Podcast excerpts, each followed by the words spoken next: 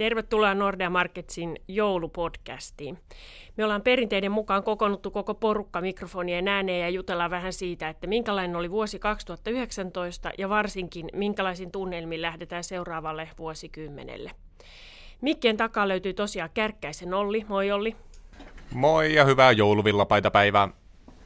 Moi Janne. Moikka. Ja moikka Nummelini Kristian. Moi. Ja Lähteemään Lotta. Moikka. Ja mä olen Koivun Tuuli ja vähän toimin niin kuin juontajana tai jopa roustajana ehkä joissakin osa-alueissa, kun, kun pistetään tiimi koville ja mietitään sitä, että mitä vuosi 2020 tuo tullessaan. Janne, sä olit lomareissulla just tuolla Valtameren takana, eli USAssa, ja se on se maailman suurin talous edelleen, joten lähdetään USAsta liikkeelle. Oliko kovasti jo Trump-mainoksia pihoilla Floridan suunnalla, vai, vai näkyykö vaalit mitenkään ohjelmassa? No ei ollut, että kyllä niin kuin se edelleen kuva tuntuu olevan se, että, että niin kuin vaikka puhutaan tällä puolen Atlantia hyvin paljon siitä, että kuinka jakava persona Trump on ja kuinka hän sytyttää sitten sen ydin kannattajajoukkonsa, niin ei, ei kyllä siellä näy, että yksi ainoa piha niin kuin pisti silmään, jossa niin kuin näkyy, että siellä oli useampi Trump-mainos. Ei näkynyt mitään näitä perinteisiä puskureissa, puskurimagneetteja, missä mainostetaan sitten presidenttiä ja, ja niin kuin, sillä tavalla tuntuu, että, että ei, ei niin kuin, niin kuin oikeastaan se edellinen koko presidentinvaalikampanjakaan, niin ei se koko Amerikkaa sytytä sillä tavalla kuin ehkä, ehkä niin kuin Obama esimerkiksi teki. Joo, taloushan siellä on vielä aika kohtuullisessa vauhdissa vai miltä meno näyttää? Oliko Walmartissa ja muissa kaupoissa kuluttajaa? No kyllähän siellä oli, me tultiin sinne just Black Fridayna, joka on tämä niin kuin perinteinen alennusmyyntipäivä, niin kyllä siellä niin kuin, piti sitten illalla käydä vähän katsomassa sitä menoa, että, että mentiin yhdelle ostarille ja ensin ei löytynyt parkkipaikkaa mistään ja, ja niin kuin sen jälkeen jonotettiin yhteen kauppaan sisään ja sitten sen jälkeen todettiin, että ehkä meille se Black Friday-meininki ainakin riitti siinä vaiheessa, että, että kyllä siinä mielessä näytti, että, että niin kuin kuluttaja vetää edelleen. Odotetaanko, tai odotatko sinä kuitenkin, että, että koron laskut jatkuu? Niitä nähtiin muutama 2019. Nähdäänkö vielä 2020 vai onko Fed nyt jäänyt pysyvämmin tauolle? No kyllä mä edelleen veikkaisin, että, että Fed on siellä, siellä niin kuin elvyttävällä kannalla, mutta että toki nyt niin kuin viime aikoina USA-taloudesta on tullut positiivista merkkiä ja, ja niin kuin se mitä itse katson on, että kun tuo finanssipolitiikka muuttui tuossa viime kesänä tai, tai kesänä tehtyjen päätösten myötä, myötä kasvua tukevaksi ja sitten pikkuhiljaa nämä Fedin edelliset keventämistoimet rupeaa näkymään, niin kyllä siinä mielessä USA-talous on nyt jo luonut selviä puskureita taantumariskejä vastaan, mutta jos jotain pitäisi veikata, niin kyllä mä veikkaan, että rahapolitiikkaa vielä kevennetään 2020kin. Joo, ja ehdoton vuoden 2020 kohokohta USA on tietenkin sitten vaalit marraskuun kolmas päivä. Uskaltaako pöydän ympärillä olevat veikata, että kuka on USA seuraava presidentti vai jatkaako Trump? No jos nyt pitäisi veikata, kun ei vielä tiedä tästä demokraattien ehdokastakaan, niin kyllä mun mielestä paras arvaus tällä hetkellä on Trump kyllä mä yhdyn Janne linjoille, että jos toi talous ei ihan täysin petä alta ja tuskin pettää, niin eiköhän Trump valita vielä seuraavallekin kaudelle. Trump saattaa tosi aika vahvoilla olla ja mä itse seuraan tietenkin aika paljon maailman kauppaa ja, ja kauppasuhteita ja pahoin pelkään, että Trumpin toinen kausi voi siinä tuottaa aikamoisikin pessimistisiä yllätyksiä sitten 2021, mutta ehkä 2020 vuoden Trump joutuu ottaa vähän iisimmin, jotta talous jatkuu kasvulinjalla. Mun mielestä tämä viikon takainen Kiina-USA-kauppasopukin kertoo siitä, että – että Trump ei halua enää ottaa niin suuria riskejä ja hän selvästi halusi tällaisen diilin tehdä. Vieläkään hän ei tiedetä, mitä se diili pitää tarkalleen sisällään, mutta sekin pitää ehkä ottaa huomioon, että Kiinan täytyy pystyä markkinoida se omalle yleisölle ja USAn, USA-laiselle yleisölle, joten voi olla, että vaikka sopu saadaan sitten tammikuussa lopullisesti aikaan, niin edelleen se viesti pysyy aika ristiriitaisena ja meidän on vaikea tietää, mistä kaikista yksityiskohdista ja millä aikataululla siellä on sovittu. No, Kauppasodan ohella ehkä 2019 yksi sellainen hallitseva teema oli, Christian, kerropas mikä? Brexit. Just niin. Sä oot seurannut meillä Brexitia, ja saadaanko siihen nyt sitten minkälainen ratkaisu ensi vuonna? No kyllähän Brexit periaatteessa ratkeaa. Mä uskon, että tammikuun lopussa, nyt kun konserva- konservatiivit sai vaalivoiton Britanniassa, niin Brexit-sopimus saadaan hyväksytyksi parlamentissa. Ainut ongelma on, että oikeastaan ne haasteet ei lopu siihen – Sen jälkeen alkaa kauppaneuvottelut EUn kanssa. Kauppaneuvottelut ei ole useinkaan helppoja eikä nopeita, vaan se tarkoittaa, että ne, ne on oikeasti aika haastavia ja pitkää, vie pitkän ajan ne prosessit. Ja ongelma on, että Boris Johnson haluaisi saada tämän neuvottelut päätökseen 2020 lopussa, ja riskinä on, että jos ei ole saatu kauppasopimusta aikaan ja Britannia lähtee EUsta 2020 lopussa, niin ei ole kauppasopimusta ja tiputaan VTO-säännöillä, eli käytännössä tarkoittaa no dealin uhkaa. Ja se on ehkä se huolestuttavin asia. Ja ainakin viimeaikaiset lausunnot on ollut hyvin vahvasti sitä, että Johnson ei halua enää pidentää sitä siirtymäaikaa, mikä on, on sinne ensi vuoden loppuun tällä hetkellä. Ja ongelmana on vielä, että tällä hetkellä EUn neuvottelumandaatti kai venyy vielä vähän alkuvuotta pidemmälle, eli lopullinen aika olisi 10 kuukautta, vaan neuvotella kauppasopimus. Se on hyvin, hyvin vähän. Se on, kuulostaa tosi lyhyelle. Kyllähän tämä Britannian soutaminen ja huopaaminen tässä Brexit-asiassa on ollut 2019 aivan kummallista. Lotta tuolla hymistelee siihen tyyliin, että aamukatsausten otsikoista alkoi tulla jotain pulaa. Kerropas Lotta muutama suosikkiotsikko, mistä, mitä oli vuonna 2019 Brexitin osalta. No ehkä varmaan se yleinen lause, mikä oli, että ehkä otsikoissa ylipäätään tekstissä oli se, että Brexit-sotku jatkuu. Ja kuten tuossa Christian mainitsi aiemmin, niin se näyttää jatkuvan tosiaan edelleen. Eli ensi vuonna varmaan saadaan taas Brexit-otsikoita.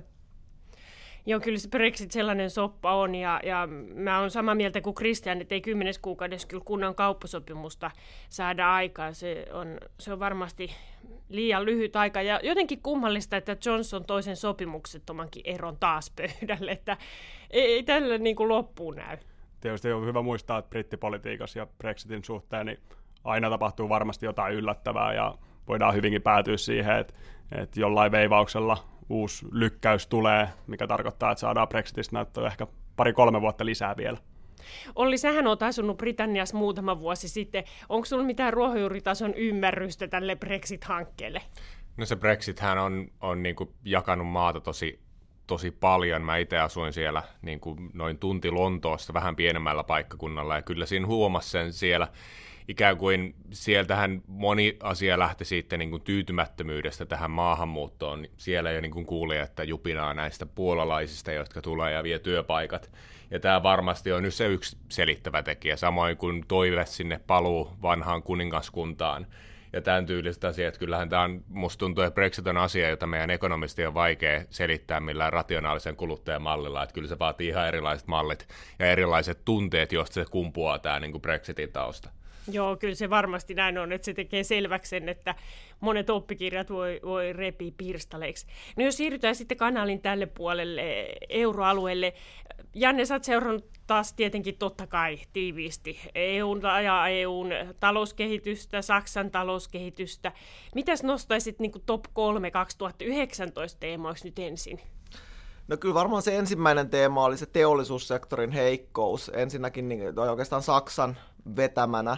Varmaan toinen teema oli se TKPn reaktio siihen, että kun oltiin jo ajateltu, että mentiin ympäristöön, jossa rahapolitiikkaa pikkuhiljaa ruvetaan normalisoimaan, tai no, ehkä tämä on se norma- normaali u- uudestaan, mutta mut niin mennessä ainakin pois, pois näin ultrakevyestä rahapolitiikasta, niin sitten tulikin taas taas niin kuin uusi elvytyspaketti.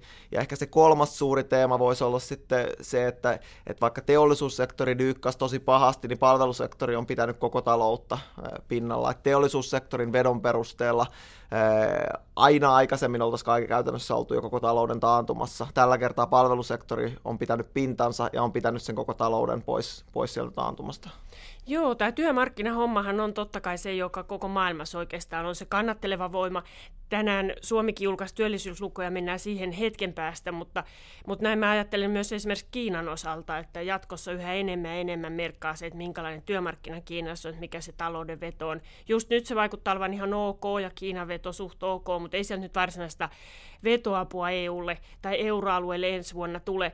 No minkälaisia myrskyjä, Janne, odotat nyt sitten euroalueelle vuonna 2020 vai, vai tuleeko Saksasta elvytystä vai mitkä niin top kolme teemaa voisi olla nyt sitten alkavalle vuodelle? No kyllä jos maailmantaloudesta on nyt viime aikoina tullut sellaista varovaisen positiivista viestiä, niin kyllä euroalueella ne positiiviset viestit on edelleen ollut, ollut niin kuin aika vähissä. Et totta kai me ollaan euroalueellakin nähty jonkunlaista luottamuslukujen ainakin vakiintumista, mutta ne tasot on edelleen tosi huonot. Et niin kuin kasvumielessä en kyllä uskalla ainakaan ainakaan kovin suurta kasvua euroalueelle povata, että jos jotain, niin se nolla on kuitenkin se, se tota, desimaalipilkun tällä puolella oleva, oleva luku. No toki noi, noi samat teemat osittain jatkuu ensi vuonnakin, mitä, mitä tota Christian mainitsi, mitä itsekin mainitsit, että kauppasota ja Brexit ei, ei niin poistu, mutta ehkä voisi ajatella, että ne riskit painottuu enemmän sinne loppuvuoteen eikä alkuvuoteen. Saksan elvytystä on odoteltu, mä en siihen jaksa uskoa, uskoa, että ennenkin, niin nyt kun tämä Saksan poliittinen tilanne, tilanne on entistä epävarmempi, että näyttää hyvin epävarmalta tällä hetkellä, että haluaako sosiaalidemokraatit jatkaa ää, Saksan hallituskoalitiossa, ja jos he ei halua, niin sitten Saksassa on edessä ennenaikaiset vaalit, että niin tämä poliittinen epävarmuus sitä kautta voisi niin kuin, koskettaa entistä enemmän myös Saksaa. Mä en usko, että Italian tilannetta on, on ratkottu millään tavalla tavalla. Ja sitten taas yksi suuri kysymysmerkki on totta kai niin kuin EKPn politiikan suunta, että, että niin kuin Christine Lagarde aloitti EKP-johdossa, ensimmäinen kokous on pidetty, hän teki se hyvin selväksi sen, että hänellä on vähän erilainen tyyli kuin, kuin edeltäjällään, mutta sitten niin kuin, sanotaan, että hänen eh, nämä oikeat värit on vielä vähän niin kuin näyttämättä, että on vielä vaikea sanoa kovin vahvasti, että mihin suuntaan hän, hän tulee viemään EKPtä. Ja toki jos ajatellaan, kuinka merkittävässä osassa keskuspankit on ollut koko maailmantalouden kannattamisessa eh, oikeastaan viimeiset kymmenen vuotta, niin se on hyvin olennainen kysymys, että mihin suuntaan EKP on menossa. Niin, Kristilla Karin ehkä ensimmäisen kokouksen suurin, äh, suurin tota, saavutus oli se, että hän muutti tämän kaksinapaisen kyyhky haukkaja on kolminapaseksi ja toi siihen mukaan viisaan pöllön, että katsotaan miten se pöllömäisyys tarkoittaa ja ketkä siihen ryhmään sitten loikkaa. Kristian, sä oot meidän valuuttatyyppi ollut myös vuonna 2019. Olisiko valuuttamarkkinoilla joku sellainen teema? Tietenkin Skandin valuuttojen tosi heikko taso. Onko eurotaalassa tapahtunut jotain hyvää? Toisaalta, että mikä olisi sellainen yksi teema esimerkiksi vuoteen 2020 valuutta-ihmisille? No kyllä mun mielestä mielenkiintoinen liike oli eilen Riksbankilta nostaa ohjauskorko pois negatiiviselta tasolta siihen nollaan. Ja se on hyvin mielenkiintoinen katsoa, että nyt nyt kun oikeastaan Ruotsi kruunu on heikentynyt euroon vastaan niin useamman vuoden yhtäjaksoisesti, niin hyvin mielenkiintoista nähdä, tuleeko kruunun heikkous vihdoin päätökseen, vakiintuuko se vai jatketaanko edelleen samalle trendille.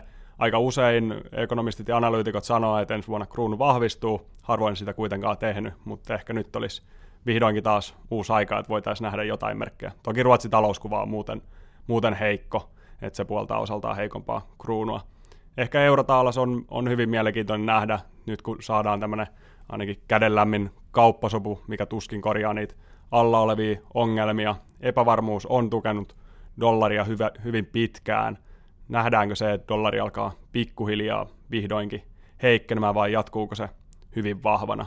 Mutta tietysti ongelma on, että jos Yhdysvaltojen talous jatkaa näin vahvana, mitä se nyt on ollut, ja kuten Janne sanoi, niin euroalueella on paljon ongelmia, niin vaikea mitään supervahvaa euron vahvistumista sitten on povata, jos, jos se euroalueen kasvu jää, jää sinne tosi vaimeaksi, mutta kyllä mä haluaisin uskoa, että euroaluekin pinnistää vähän paremmalle tasolle ja nähdään ensi vuonna vahvempi euro.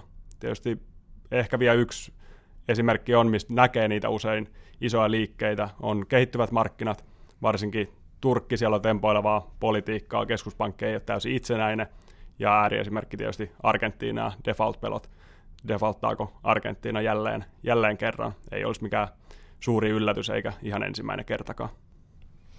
Joo, Suomi ei varmaan kaipaa vahvempaa euroa noin niin kuin viennin mielessä, vai mitä olette Olli ja Lotta mieltä? Kilpailukykyasiat on pinnalla nyt, kun ne, palkoista kovasti neuvotellaan, ja mitäs Lotta siellä viennin puolella olisi näkypiirissä? Joo, jos miettii aluksi vähän, mitä on tapahtunut siis tänä vuonna, niin itse asiassa viennilläkin voisi sanoa, että on kuitenkin mennyt vielä ihan kohtuullisen hyvin. Meillä on ollut muutama sellainen kertaluonteinen tekijä, eli alkuvuonna varsinkin tämmöinen iso laivatoimitus.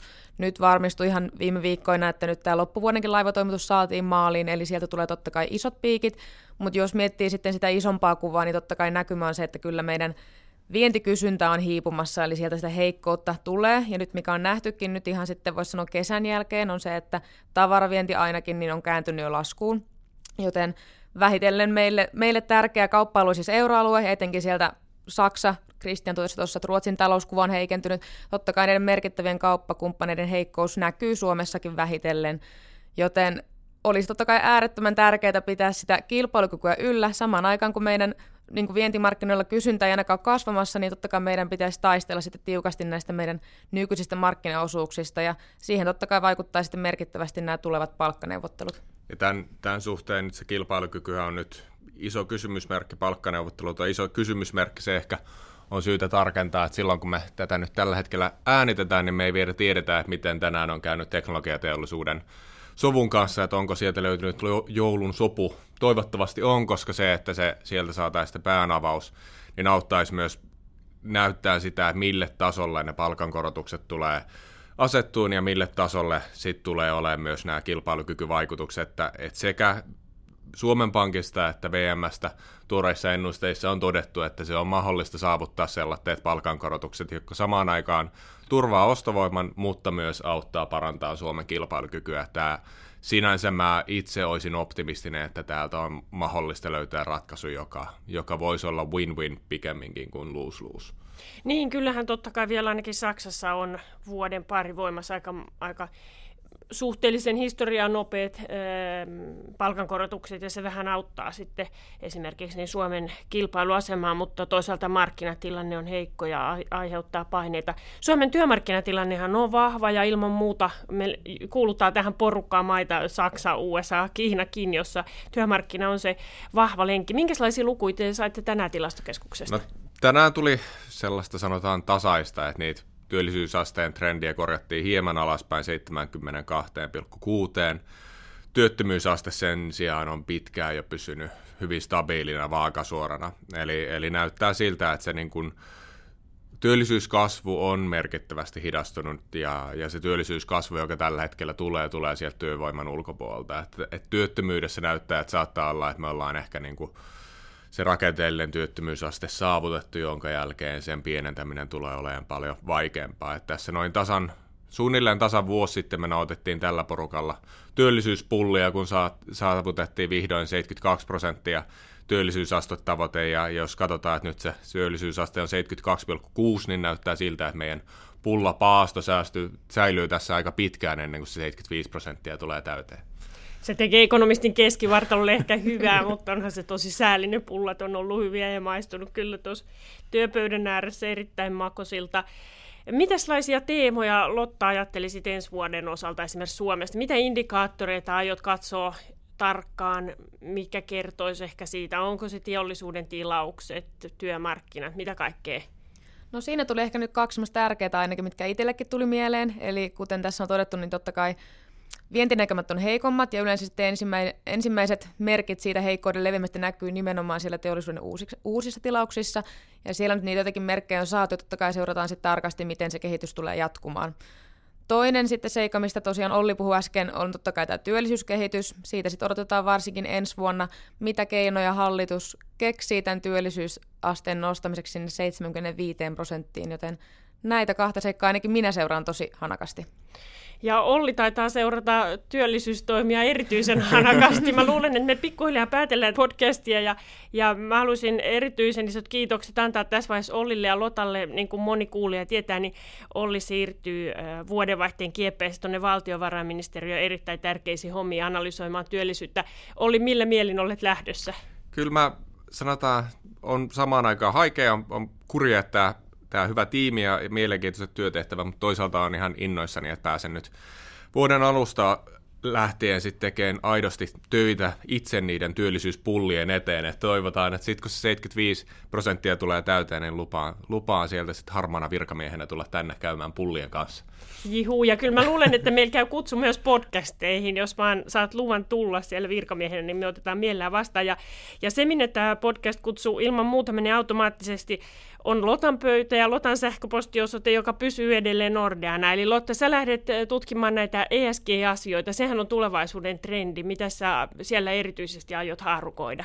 Joo, tosiaan on, on siirtymässä tuossa tammikuun puolella sitten ESG-tutkimuksen pariin. Odotan sitä totta kai myös hyvin innolla. Ja ehkä se näkökulma, minkä mä ajattelin ottaa, on totta kai tämä makrotalous, eli miten, miten nimenomaan tämä ESG, eli ilmastonmuutos ja nämä asiat vaikuttaa nimenomaan sitten eri maiden talouskehityksen ylipäätään tähän talouskasvuun. Että näitä, näitä asioita tulen tarkastelemaan. Mielenkiinnolla odotan. Joo, ja kiitokset hei koko porukka. Meillä on ollut hauska vuosi ja varmasti erittäin mielenkiintoinen vuosi tulee myös vuodesta 2020. Ja kuulijoille myös kiitokset vuodesta 2019 ja tulkaahan mukaan myös ensi vuonna kuulemaan meidän podcastia. Yritetään jatkaa sulle samalla tahdilla kuin aina aikaisemminkin. Pöydän äärellä oli joista Janne ja Kristian jatkaa onneksi siinä vieruskavereina, että eiköhän me podcastia saada ensi vuonnakin aikaa. Oikein hyvää joulua kaikille. Thank you.